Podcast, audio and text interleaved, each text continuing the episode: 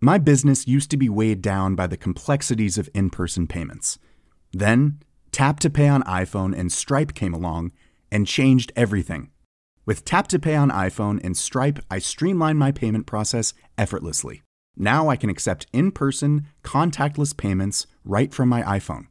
No extra hardware required. What's truly remarkable is how I can cater to all of my customers' payment preferences. Whether they're using cards, Apple Pay, or other digital wallets, Tap to Pay on iPhone and Stripe ensure a smooth checkout experience every time. And it's not just me. Stripe helps businesses of all sizes, from local markets to global retailers, scale quickly and stay agile. To learn how Tap to Pay on iPhone and Stripe can help grow your revenue and reach, visit stripe.com slash tap iPhone. I'm Sandra, and I'm just the professional your small business was looking for. But you didn't hire me because you didn't use LinkedIn Jobs. LinkedIn has professionals you can't find anywhere else, including those who aren't actively looking for a new job, but might be open to the perfect role, like me. In a given month, over seventy percent of LinkedIn users don't visit other leading job sites. So if you're not looking on LinkedIn, you'll miss out on great candidates like Sandra. Start hiring professionals like a professional. Post your free job on linkedin.com slash achieve today.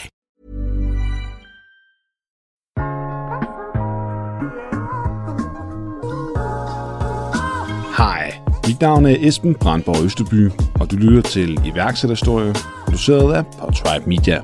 Nogle gange så starter man som iværksætter på de mest mærkværdige måder. Iværksætter Rasmus Ahrendt Nielsen, han er en af dem. Under en forretningstur til Shanghai i Kina mødte han på en natklub en tysker. Han hed Carsten og fortalte Rasmus om, hvordan man kunne tjene penge på gamle røntgenbilleder. Så jeg satte mig tilbage i lejligheden i Shanghai i en kæmpe brand og begyndte at google mig frem til, hvem øh, man kunne købe røntgenbilleder af. Og en lang historie meget kort, så endte vi med at købe øh, tretten ton røntgenbilleder fra et hospital i Ankara.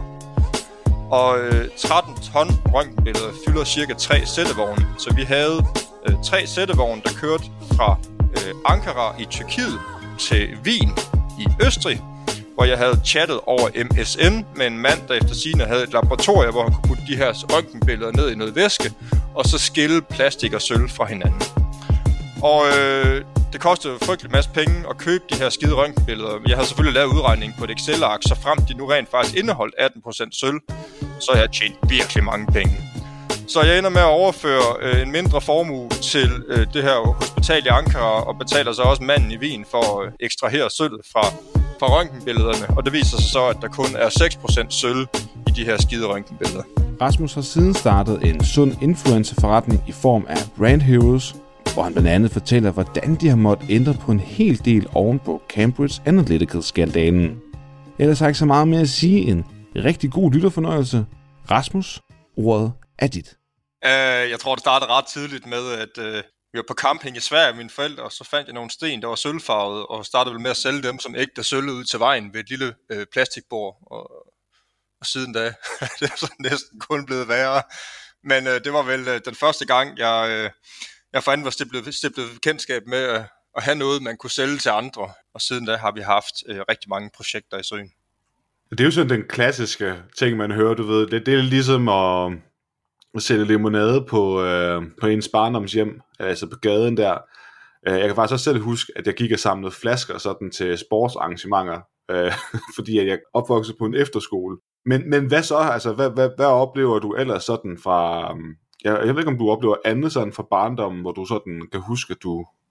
Nej, men jeg tror altid, at øh, man kan sige, at man er vokset op øh, med, at, at det hele har været en anelse af entreprenans, øh, og, og ting, der har været en lille smule op til os selv, og, og få, få børn og pengene til at hænge sammen, altså i hvert fald også børn. Det har aldrig været sådan, at, øh, at vi kunne sætte os tilbage, og så gøre os fortjent til en eller anden øh, beskeden øh, månedsløn, jeg ved ikke, hvad det hedder det, når man får fra sine forældre som børn. Lommepenge. Lommepenge, ja. Men, men der har altid kommet med en, øh, en forventning og krav om, at, øh, at vi også gjorde noget for de penge. Så det kunne være alt fra den helt klassiske at stikke mælkebøtter til fire, fire øre per styk, til øh, at lave fuldstændig underbetalt børnearbejde og male hele huset for en halvtredser eller noget den dur. Så jeg tror egentlig altid, det har været en del af, af D N A'en, at, at man også skulle arbejde lidt for, for at tjene skilling. Og det, det har jeg så også taget med ind, ind i voksenlivet. Hvordan, øh, hvordan kommer det så til udtryk, da du bliver, ja, da du bliver voksen?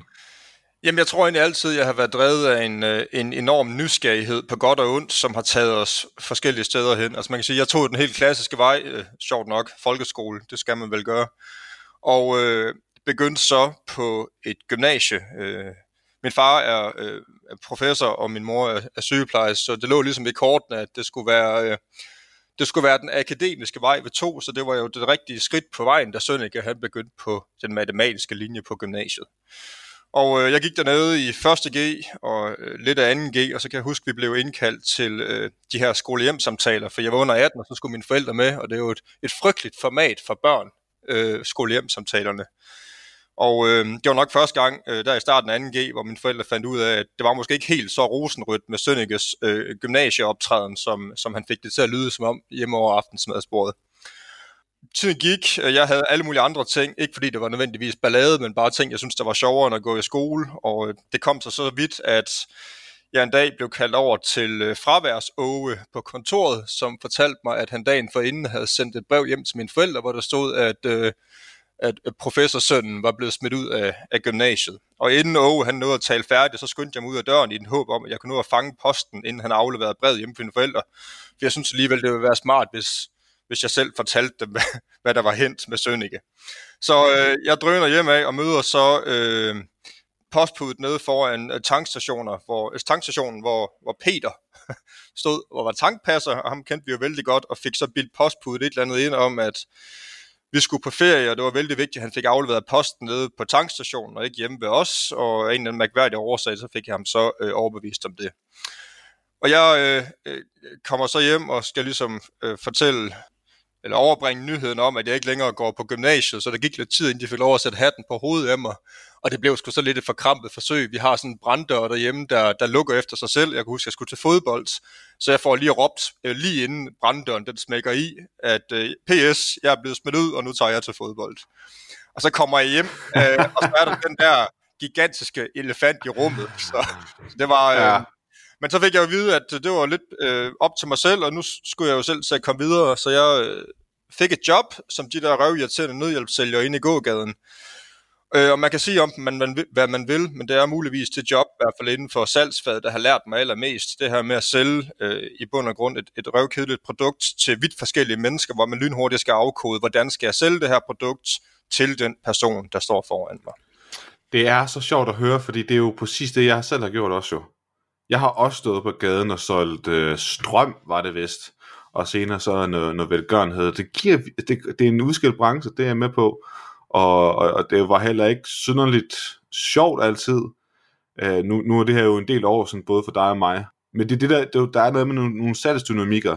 Mm. Det der med sådan at, at skulle, man, du får nogle teknikker, og man skal sådan afkode folks signaler og sådan noget. Og det er jo i øvrigt også noget, du skal bruge, når du er sådan, du er iværksætter. Mm. For du skal jo ud og sælge på den ene eller den anden måde på et eller andet tidspunkt. Bestemt. Og efter jeg så stod og brillerede med diverse salgstaler inde i gågaden, og var, troede sgu nok, jeg var lidt smartere, end jeg reelt var. Men det gik fint. Så begyndte jeg så på et nyt gymnasie og startede på anden G igen, og ligesom den fornemmelse, vi alle sammen har haft, efter man starter op efter sommerferien, nu giver jeg den fandme gas. Så... Øh Det startede rent faktisk med, at jeg både lavede min lektier og kom til timerne de første par uger, men så begyndte det jo at være røvkedeligt igen.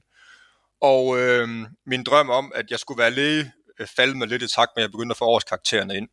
Jeg kommer så i tredje G, jeg kan huske den sidste afslutningsskamen, der skulle jeg have et otte-tal for at bestå øh, på den gamle øh, tretten-skala, så man skulle have seks i snit. Og... Øh, far Lars og mor Gitte og far mor Inger og resten af banden stod udenfor og var klar til at overdrage hatten til Sønneke. Og jeg kommer så ind, og det gik ikke skide godt. Og øh, Ralf, som var min biologilærer, som var den eksamen, jeg skulle op til til sidst, fortæller mig så, at øh, jeg har fået et syv-tal, hvor jeg så igennem længere forhandling fik det stadig op til et otte-tal. Øh, jeg satte frygten i øjnene på dem og sagde, at øh, hvis jeg ikke fik otte, så skulle han se på mig på et år mere. Så jeg kom ud og bestod med et snit på øh, seks komma nul. Og øh, var så ligesom klar til at tage fat på voksenlivet. Og jeg øh, drømmen om at skulle være læge havde forduftet øh, i takt med, med karaktererne, så jeg besluttede mig for, at jeg gerne ville søge ind på erhvervsøkonomi på Aalborg Universitet. udfordringen med det var, at der skulle man have bestået matematik på B-niveau, og øh, jeg havde dumpet matematik på B-niveau i anden G, og i stedet for at gå op til reeksamen, så havde jeg taget det på, tredje, på, på A-niveau i tredje G, og det dumpede jeg sgu også. Så, så øh, der var Aalborg... Du tænkte lige, hvor er det dumt, hvor er det ja, dumt. Ja. Du, du tænker, ja, jeg, jeg gjorde det sgu ikke så godt, jeg dumpede i... Ja, jeg, tab, jeg, jeg, jeg forstår ikke, hvorfor du kan det. Skal man ikke, skal man ikke faktisk bestå det, før du så kan tage det på et højere niveau? Jeg husker det sgu ikke, men det lykkedes i hvert fald, og så... vil jeg jo gerne stadigvæk ind på erhvervsøkonomi, og så er man som begunstiget af, at Aalborg Universitet har et basisår for alle humanistiske uddannelser. Så det første, det første semester er både økonomi og politik og administration og socialrådgiver. Og socialrådgiver var det eneste uddannelse på Aalborg Universitet, hvor man ikke skulle have bestået matematik. Så på trods af, at jeg nok er det mindst socialrådgiveragtige menneske i verden, så øh, søgte jeg ind på socialrådgiver og skulle så tage øh, matematik på aftenskole. Jeg havde nok ikke helt... for at læse så meget op på det, og jeg skulle ligesom bestå, for at jeg ikke skulle ende som socialrådgiver, så jeg endte med at betale en kammerats lillebror, der var super god til matematik og gik i første G på det tidspunkt. Han betalte fem tusind kroner for at løse min opgave over nettet, og så, så bestod jeg med, med et tretten-tal. Så, øh, og så fik jeg lov at skifte over til øh, erhvervsøkonomi på, på Aalborg Universitet. Og så øh, skulle vi ligesom i gang og, øh, og komme i gang med, med uddannelsen som på, på, på godt og ondt, og øh, da jeg så på andet semester blev ramt en lille smule af det her teenageoprør, hvor, hvor jeg begyndte at stille spørgsmålet om, kan man bruge det her i virkeligheden? Og ham læreren på øh, syvoghalvfjerds år, der aldrig har prøvet andet end at stå og vende overhead slides på en projekter på universitet, om man reelt kunne lære os noget, der kunne bruges i virkeligheden. Så jeg besluttede mig for at, øh, at søge lidt andre veje, og på det tidspunkt var jeg enormt fascineret af, af Kina. Der var en G D P-vækst på en tolv til tretten procent om året. Der var lidt en tendens til, at de kopierede alle de koncepter, der fungerede i Vesten, tog dem til Kina, og så solgte det for det dobbelte derovre. Så jeg foretog en, en meget spinkel, om ikke andet spændende, såkaldt markedsanalyse, og fandt ud af på det tidspunkt, altså nu, nu er vi tilbage i to tusind og ni, at det trendede helt mellem med de her populære gaveoplevelser. Vi kendte det fra Smartbox og så videre herhjemme. Så tanken er, at man giver en tur i en Ferrari i stedet for en ny D V D-film eller et par boxershorts i en fødselsdagsgave eller noget af den dur. Og øh, det var blevet kæmpestort i Danmark på det tidspunkt, og jeg endte så med at teame op med øh, en, en god ven og en dansker, der bor i Kina, Jens, som havde kontakt til et svensk firma, der hedder Livit, øh, der på det tidspunkt var Skandinaviens største udbyder af de her populære gaveoplevelser. Og... Øh, Uden videre tanke rejste jeg så til Shanghai, jeg boede derovre i godt to år, og, og sammen med Jens stiftede Livit på, eller introducerede Livit, eller de her populære gaveoplevelser på det kinesiske marked, øh, og det gik øh, heldigvis godt. Og så troede jeg pludselig, at jeg var en, øh, en, en stor kanon. Øh, jeg var pludselig blevet business, så det var jo lidt det, øh, man havde forestillet sig inde i hovedet, da man begyndte på de her famøse erhvervsøkonomiske uddannelser. Og øh, troede lidt, at, at alting voksede ind i himlen. Og til sidst i mit forløb i Kina, inden jeg skulle tage tilbage til, til Danmark øh, og komme af med det, jeg havde derovre, der øh, tog vi så øh, i byen og besøgte en bar, der hedder The Big Bamboo, som ligger i Shenzhen-området af, af Shanghai. Og på den bar, der møder jeg en... Øh, En, en tysker, der hedder Carsten, og hvis I skal prøve at forestille jer, hvordan Carsten ser ud, så vejer han på den forkerte side af hundrede kilo, så er han hård ned til linden, men stadigvæk måne. Så øh, det var meget mærkeligt. Og Carsten fortæller mig så, at han har boet i Kina i fem seks år, og øh, jeg tror reelt, det var fordi han ikke rigtig kunne noget i Tyskland, men han fortæller mig så, at hvis man kunne finde nogle røntgenbilleder fra før nitten toogfirs, så var der øh, atten procent sølv deri. Hvorfor egentlig? Det ved jeg sgu ikke. Det er vel den måde, man fremkalder... Ja, det ved jeg ærligt talt ikke. Det, det sagde Carsten, og jeg tog hans, øh, hans ord for gode varer.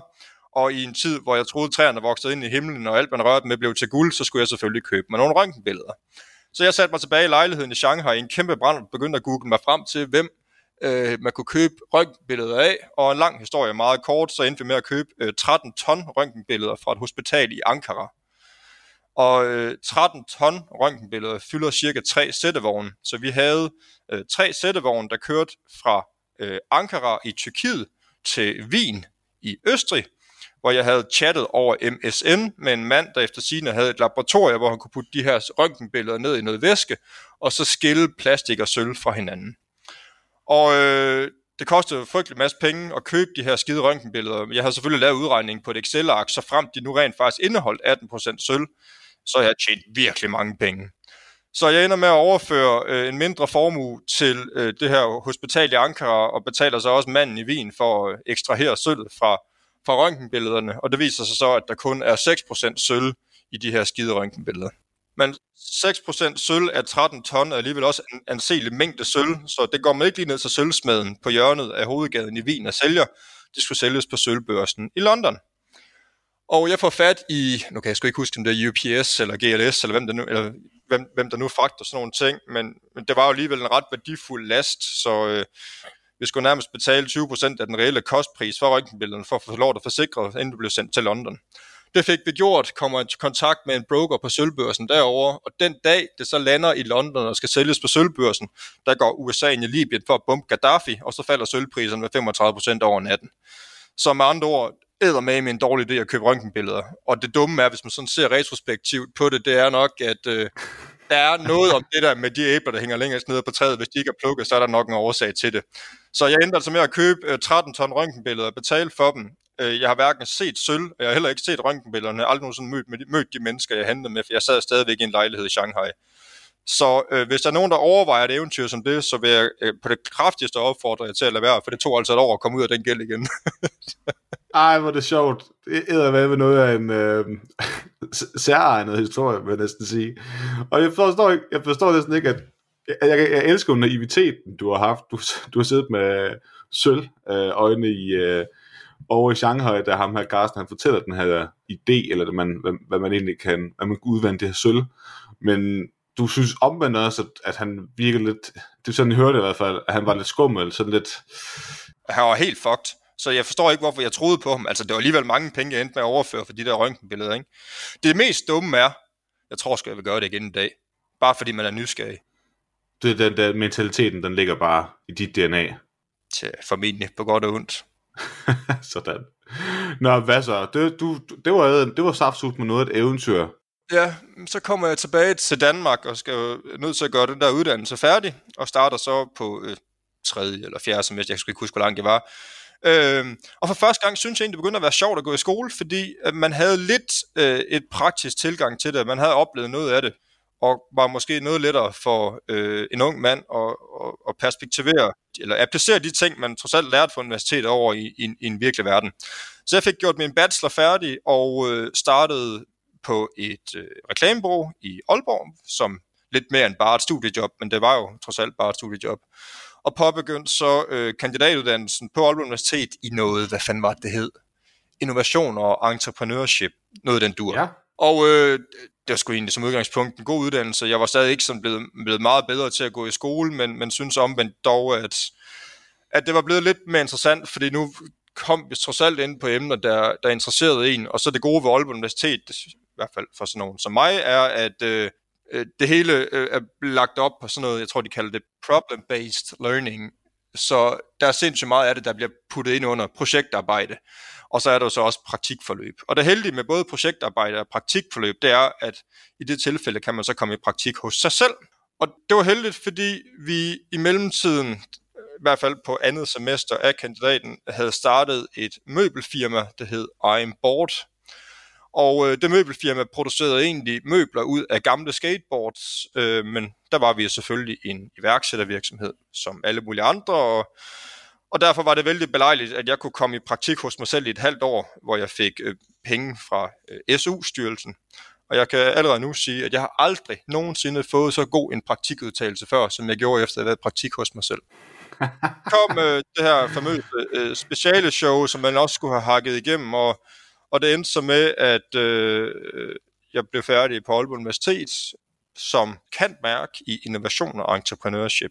Jeg har aldrig nogensinde brugt papiren derudefra til noget som helst, men jeg synes alligevel, at øh, i hvert fald her, når man har fået den lille smule på afstand, at uddannelsen skal have ros for, for den måde, det, det er struktureret på. Og efter en uddannelse, så fik jeg så mit første, lad os kalde det rigtige job, øh, fuldtid på det reklamebureau, hvor jeg har arbejdet som, øh, som student og medarbejder, og var der i et par år, øh, primært i, i salgsfunktioner.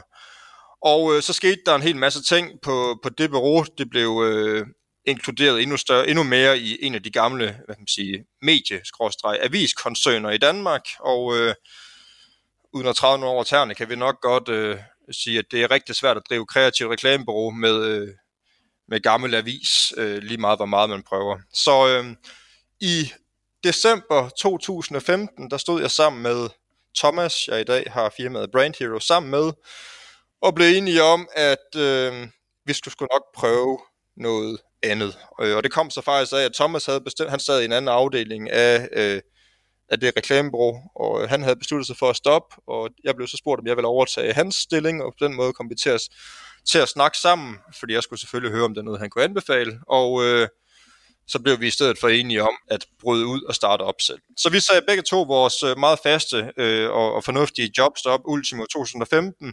første januar to tusind og seksten stiftede vi selskabet øh, WeNew, som var øh, som kunne alt. Og det er ret fedt. Vi var to konsulenter. Øh, Thomas havde noget med ancienniteten, jeg havde. Jeg havde absolut ikke rigtig noget at byde på, men øh, fake it till you make it. Og øh, vi begyndte at lave alt fra, jeg lavede innovationsstrategi for Aalborg Havn, Thomas lavede E R P-systemer for et tøjfirma, så lavede han også indretningsarkitekt for en af de store banker i Danmark. På den måde der begyndte vi at drive vores egen lille konsulentforretning, hvor der egentlig bare var Thomas og jeg. For inden for vidt forskellige ting. Jeg tror, vi, jeg tror rammen var innovation. Ja, det kan, jeg, det kan jeg godt høre. Det, det, det, det er taget til en vid, vid beretning, vil jeg sige. Ja, det, vi kunne alt. Og så øh, begyndte vi i løbet af foråret at, at få forskellige henvendelser omkring diverse sociale medier. I C Group, hvor Thomas' hustru på det tidspunkt arbejdede, spurgte, om vi kunne vise nogle billeder på en skærm i deres butik på Strøget fra Instagram, something, something. Jeg kan sgu ikke engang helt huske det. Øh, og det kunne vi jo selvfølgelig også, i og med, at vi kunne alt. Vi fandt så dog ud af, at det, på det tidspunkt havde Instagram lukket for en del af deres A P I, så man ikke bare kunne lave en integration op mod det, og øh, fik vel i bund og grund at vide, at vi skulle lave noget, der var klogere, end bare at vise nogle billeder på en skærm. Fik, fik jeg at vide, at hvem er ja, hende? Eller hvad? Nej, ja, Instagram eller noget developer. Jeg kan sgu ikke engang helt huske. Vi skulle i hvert fald, der var noget med, at man skulle lave en ansøgning til Instagram øh, omkring et koncept, og så kunne man så blive granted access til deres A P I. Øhm, og, og der har vi igennem længere periode gået, og ud fra sådan en meget øh, jysk mentalitet, gået og drømt om, at vi på en eller anden måde kunne digitalisere en af de ældste discipliner inden for marketing, nemlig mund til mund. Og det blev egentlig præmissen for det, øh, vi lavede. Så en masse snak frem og tilbage, med Instagram, som Thomas primært tog sig af, for jeg kan absolut intet af sådan noget sprog. Så øh, endte vi med at få, jamen, var der seks hundrede millioner datasæt fra dem, og det var egentlig start skulle til, at vi byggede den første platform. Så øh, Brand Heroes blev øh, stiftet i maj to tusind og seksten med en vision om at digitalisere mund til mund. Vi ville være enormt retail-orienteret og se, om vi kunne drive footfall til retail. Og så var tanken, at vi skulle lave sådan en, en software as a service virksomhed. Så vi hyrede en øh, ekstern udvikler, og øh, med øh, gaffatape, trisser og søm hamrede en øh, platform en punkt nul sammen, og begyndte så at gå ud og sælge det her på licensbasis til, til virksomheder. Og vi lykkedes sgu ret hurtigt, øh, måske primært igennem netværk, med at sælge det her ind til øh, en lang række af landets største retail virksomheder. Og øh, tror vel, som alle mulige andre blåøjede iværksættere, vi havde tanken om, det er sgu da nemt nok det her, det går ikke længe, inden vi ligger på en solseng på Bahamas, og så ser den månedlige licensbetaling øh, komme ind. Og øh, betalingen kom sgu også ind, eller licensbetalingerne kom ind, men vi kunne så ret hurtigt se, at øh, vores kunder, der så betalte for licensen, reelt ikke rigtig brugt platformen særlig meget. Og øh, der kunne vi jo så godt lægge to og to sammen, og øh, besluttede os for, at hvis vi ikke ændrede modellen, jamen så vil vi opleve et kæmpe stort churn, når licensperioden den var slut. Så øh, vi udskød drømmen om solsengen på Bahamas og ændrede vores model fra software as a service til software and service, og så begyndte vi at ansætte folk, der kunne sidde og supportere kunder ved at drive den platform, vi reelt selv havde bygget. Og det vi kunne derpå, der var, at vi kunne skrive en hvilken som helst adresse ind i hele verden. Så kunne vi søge inden for en radius af ti tusind meter, og så kunne vi identificere de mest indflydelsesrige personer i det her lokalområde, og så engagere dem som lokale brandambassadører for de kunder, vi sad med. Så det kunne være, hvis Jack and Jones skulle åbne en ny butik i Rio de Janeiro, så kunne vi skrive adressen ind på den butik, søge inden for en, proxy, hvad hedder sådan noget, inden for en radius af den butik, og identificere de mest indflydelsesrige mænd i alderen syvogtyve til toogtredive med interesse for sport, fashion og nightlife, og så kunne vi række ud til dem og engagere dem som lokale brandambassadører for den her butik, og så opfordre deres følgere og deres venner til at besøge butikken. Og det gik sgu rigtig fint. en lang periode. Vi kom ret hurtigt op på en, en, en ti til femten medarbejdere, og øh, så begyndte vi stille og roligt at snakke om, hvordan vi kunne gøre os uafhængige af Instagram. Fordi man kan sige, øh, er vi i en situation, hvor, hvor vi tjener penge på et medie, der reelt ikke er vores eget, og gjorde det os enormt sårbare, og jeg tror, svaret var ja. Hvad med, prøv, prøv at forklare det. Det er det her med, at det er jo en Instagrams platform, ikke jeres, og den data, de har, er ikke jeres. Så hvis de lukker ned for A P I'en, eller ja, altså, opdateringer af de data, så, ja, så havde I praktisk talt ikke nogen business. Så, så var det svært at drive den platform, der, der er hundrede procent beroet på et A P I fra Instagram. Og øh, i løbet af foråret, puha, to tusind og sytten måske, der øh, var jeg øh, på ferie i Miami, og Thomas ringer så en dag og spørger, om jeg har hørt om Cambridge Analytica, øh, den skandale, vi nok alle sammen har læst om i medierne. Og Cambridge Analytica havde så foranledet i, at Facebook og dermed også Instagram havde lukket ned for kæmpe store dele af deres A P I. Og jeg tror, vi gik fra at kunne lave fem tusind A P I-kald i timen til øh, ti A P I-kald. Og det var ret uhens- uhensigtsmæssigt, i og med, at hver gang vi brugte den gamle platform, jamen så, øh, så lavede vi et, et A P I-kald. Så vi havde øh, en frygtelig masse kunder og en frygtelig masse medarbejdere, som reelt ikke rigtig helt kunne bruge den platform, vi nu havde brugt en masse penge på at bygge. Heldigvis er der to veje at gå i, når man møder sådan udfordringer. Enten kan det accelerere innovationen, eller så kan man lægge sig til at dø og vente på, at der kommer en hjælpepakke redder dig. Og vi valgte så heldigvis vejen, der hed, at øh, det her kunne foranlede i øh, sådan noget fail fast and try again innovation. Og øh, gjorde egentlig, at vi byggede øh, platform, eller Brand Heroes platform to punkt nul, som i dag er det, der udgør langt, langt størstedelen af vores forretning. Og det er bare i går så en, en app eller et community af mikroinfluenter fra hele verden. Lige nu har vi plus tres tusind, som øh, vi ligger inde med data på. Og lad os, så dem har vi så muligheden for at pushe kampagner til, og øh, altså til ret specifikke målgrupper. Så lad os tage et eksempel. Det kunne være øh, Coca-Cola, der lancerer en ny øh, smagsvariant af deres cola. Og de kunne rigtig godt tænke sig øh, som en del af deres marketingsmix at arbejde med de her såkaldte influenter, og der har vi så muligheden for, eller der har vi infrastrukturen, der gør det muligt for dem at gøre det i rigtig, rigtig stor skala. Så i det tilfælde har vi så, kan vi pushe kampagnebrief til rigtig, rigtig mange tusind mennesker øh, fordelt på forskellige lande øh, i den specifikke målgruppe, vi nu ønsker at ramme til. De vil modtage et kampagnebrief, hvor der står noget i retning af øh, ny smagsvariant på markedet. Gå lige ned i den lokale supermarked. Køb den her Coca-Cola, del et billede og et review i overensstemmelse med det brief, vi nu har sendt ud til dig. Og inden man deler det, eller inden influenterne deler det på et socialt medie, så skal det uploade det igennem vores app til godkendelse af vores content team. I det øjeblik, vi godkender, så bliver videoen delt på influentens egen profil, og vi har så mulighed for at, at samle data op på kampagnens performance. Men nu har jeg jo haft øh, Lotte på øh, syvogtyve bosat i Esbjerg til at bruge øh, sin sparsomme tid på at gå ned i Kvickly, købe en ny Coca-Cola, har brugt tid på at producere øh, content, som Cola øh, også har rettighederne til at bruge på deres kanaler. De har brugt deres indflydelse på sociale medier til at markedsføre det, så vi er nødt til at honorere dem på en eller anden måde. Udfordringen ved at gøre det så kæmpe stor skala, som vi gør, altså med aktivering af langt over halvtreds tusind influenter, hvis vi skulle sidde og udbetale micropayments til dem på tværs af toogfyrre markeder, så gik vores kære C F O Bettina ned med stress, fordi det vil være en ganske håbløs opgave.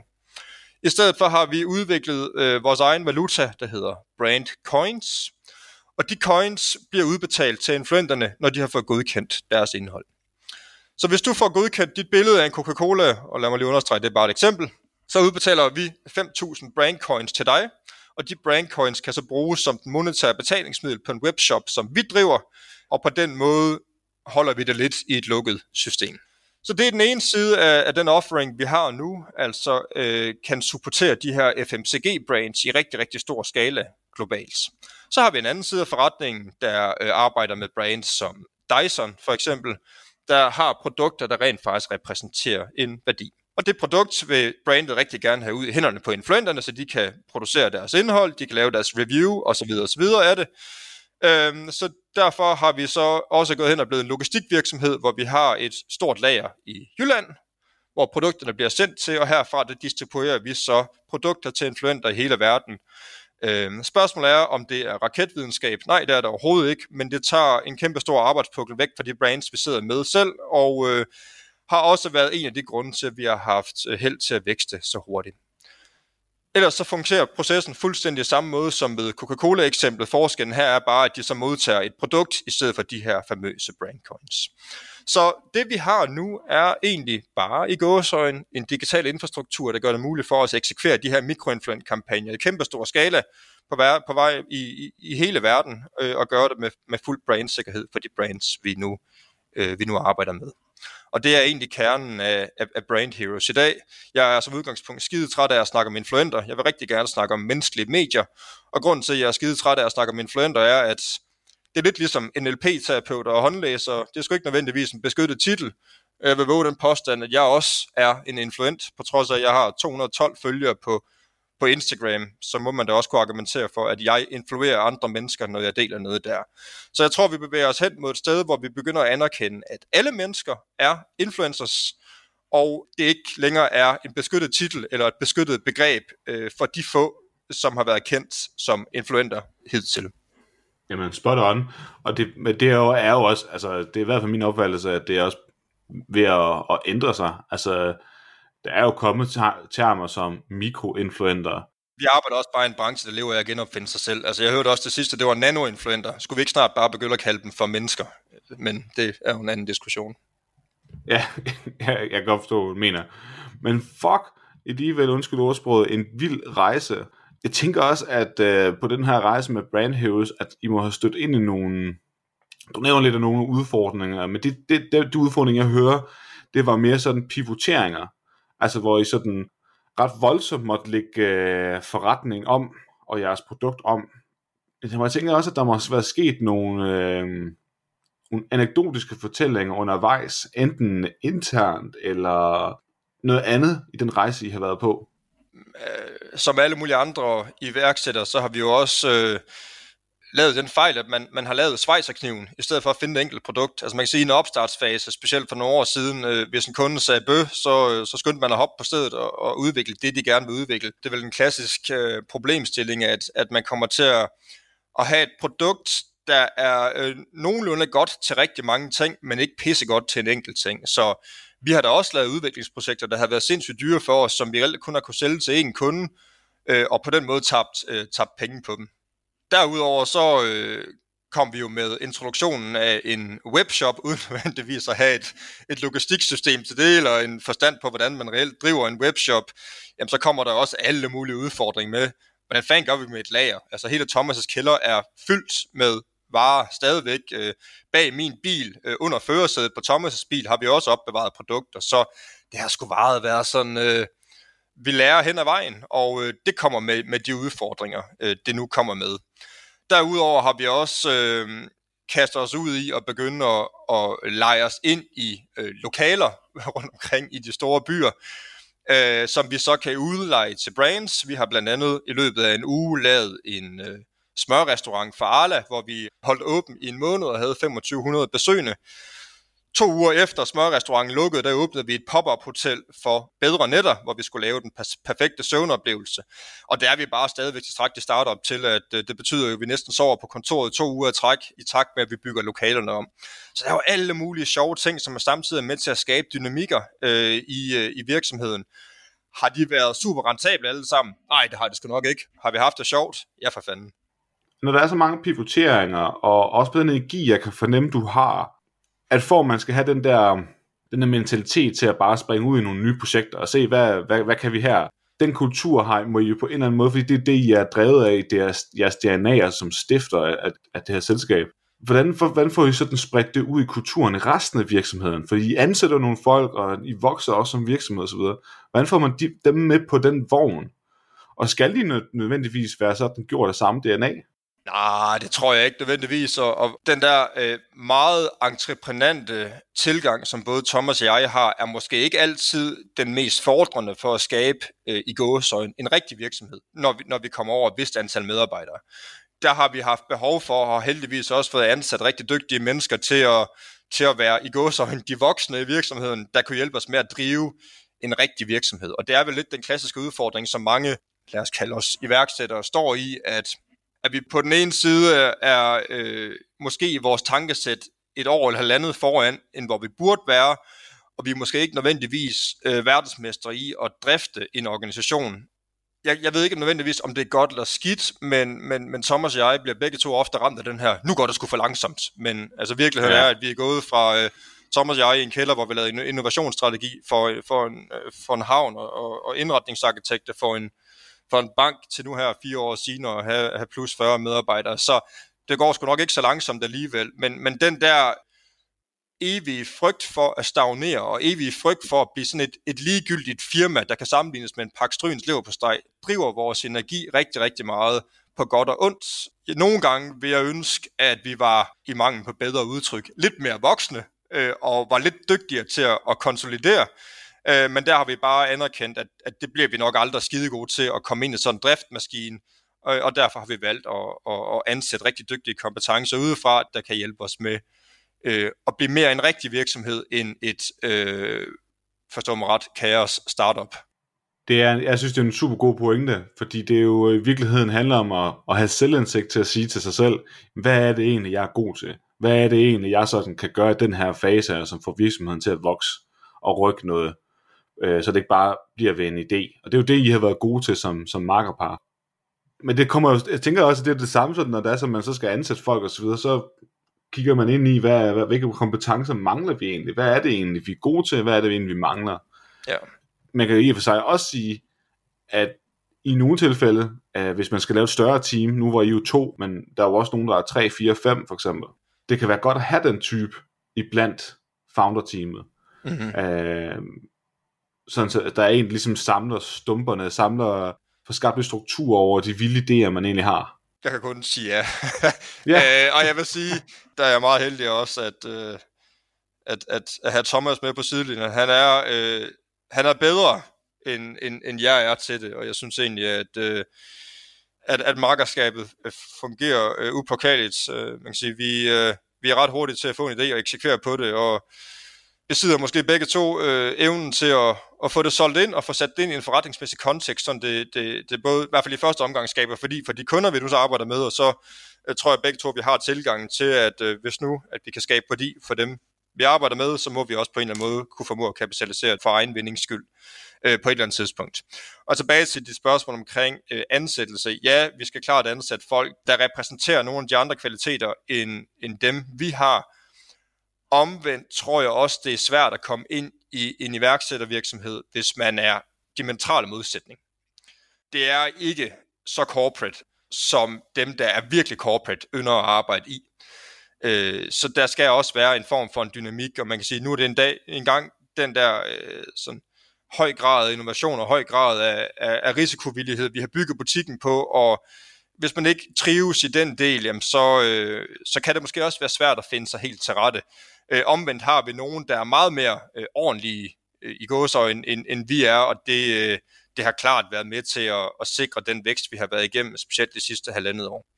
Og når vi så ansætter folk, så er det jo meget folk, vi, vi vurderer kan trives i det her øh, miljø. Det er meget folk, vi vurderer om, de rent faktisk selv kan tage ansvar eller ej, fordi vi kommer aldrig nogensinde til øh, at være en virksomhed, der kommer til at drive et, et, et, et team af robotter, der kommer ind på samlebåndsarbejdet om morgenen, og så går hjem om eftermiddagen og laver præcis det samme. Der er en klar forventning for vores vedkommende om, at folk kan tænke selv, og vi er, øh, det her det lyder eddermame som kliché, men vi er en enormt øh, flad organisation, og det bliver kun modtaget med kysshånd, hvis, hvis der kommer idéer øh, fra alle vores dygtige kollegaer.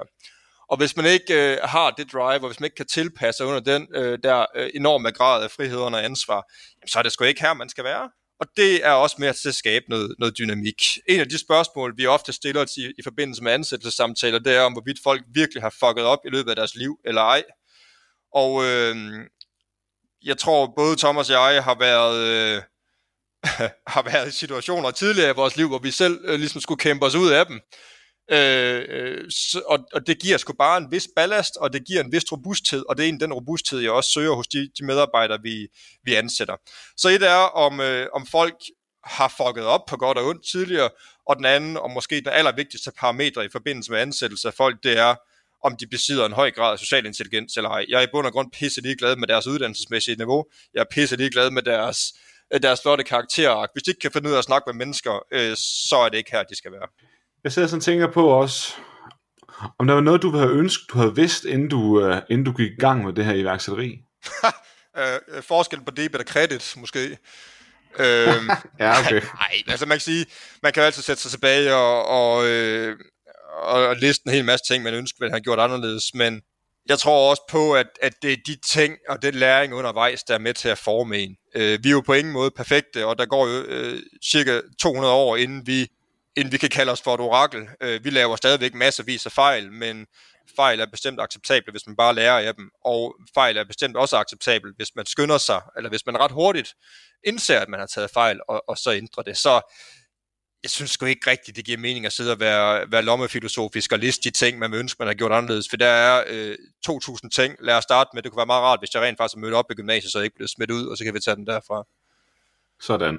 Hvordan tog din, øh, det bliver næsten nødt til at spørge dig om, dine forældre, som var lidt mere akademisk funderet, at, øh, har, har de hørt den her historie her før?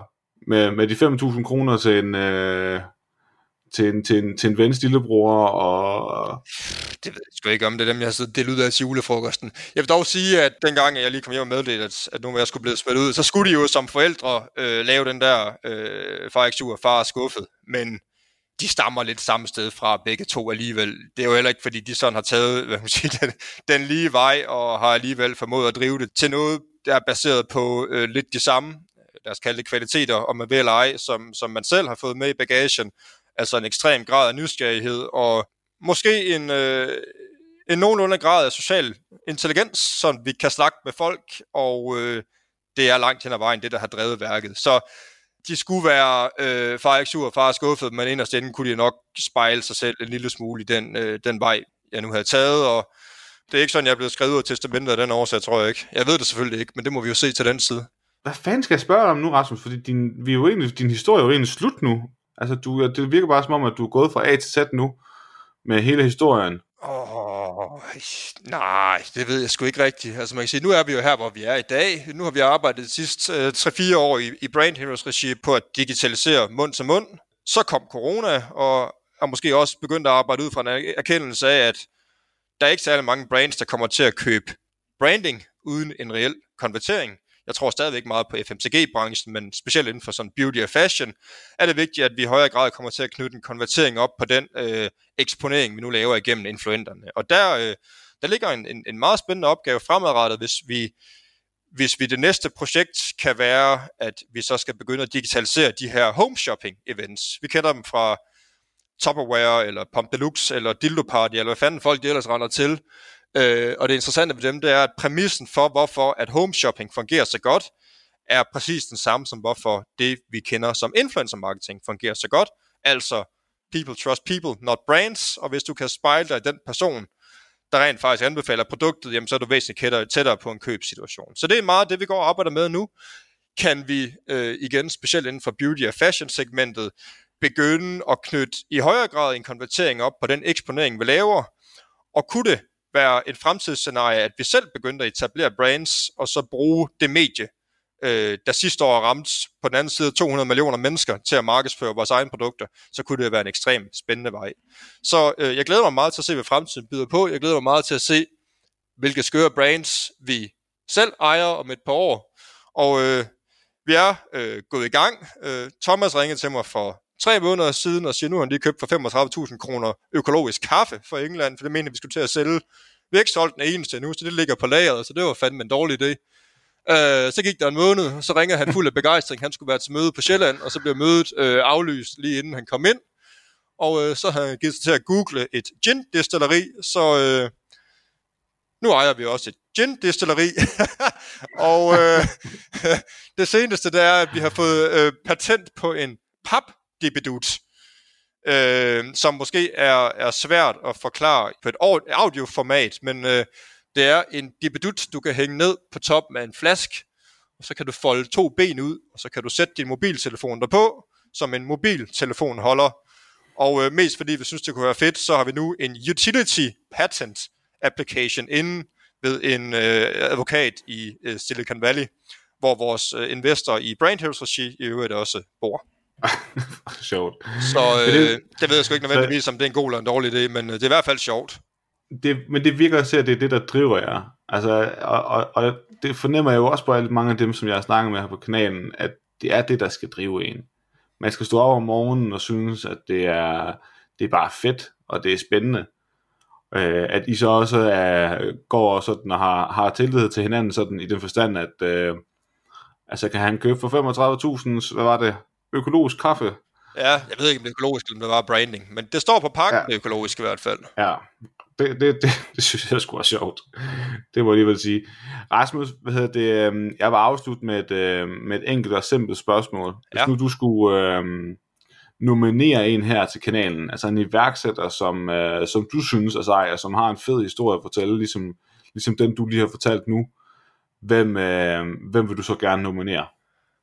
Uh, der er sgu mange. Det var det vage svar. Du må også gerne smage, du må også gerne sige flere. Jeg tror, jeg vil starte med at nominere øh, Alan Mørk fra et firma, der hedder Ask Cody i Aalborg. Ja. Øh, han er vild. Så vil jeg gerne nominere Thomas Andersen, der har startet et urfirma, der hedder About Vintage. Ham har jeg snakket med. Ham har jeg snakket med. Han er han, sindssyg. Han er sgu også ret vild.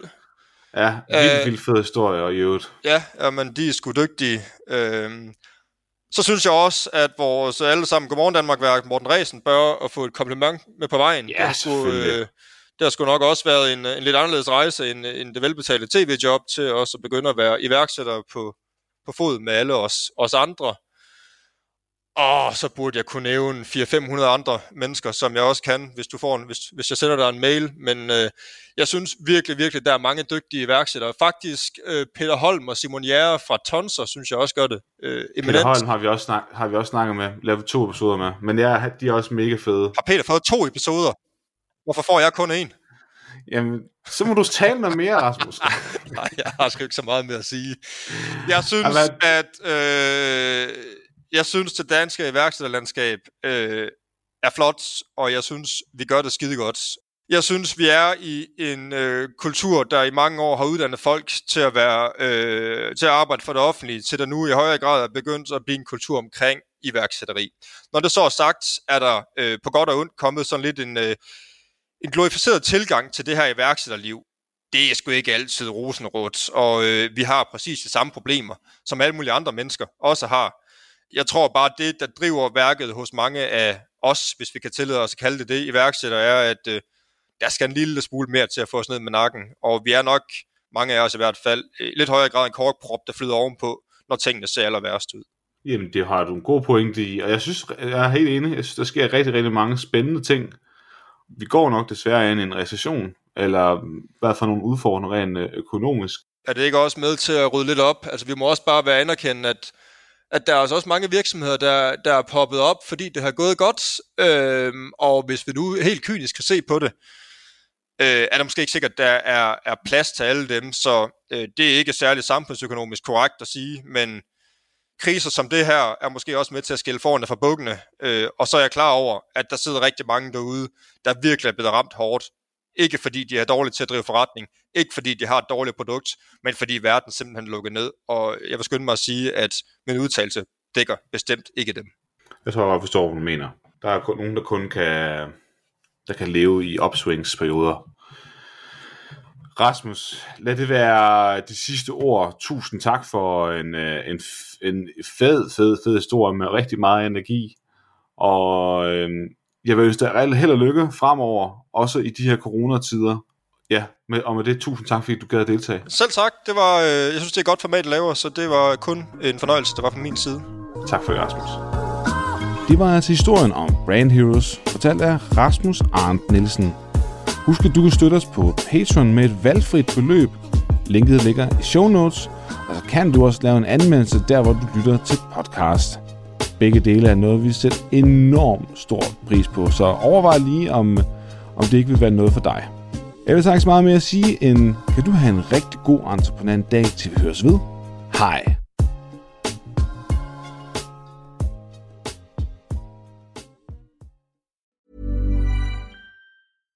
My business used to be weighed down by the complexities of in-person payments.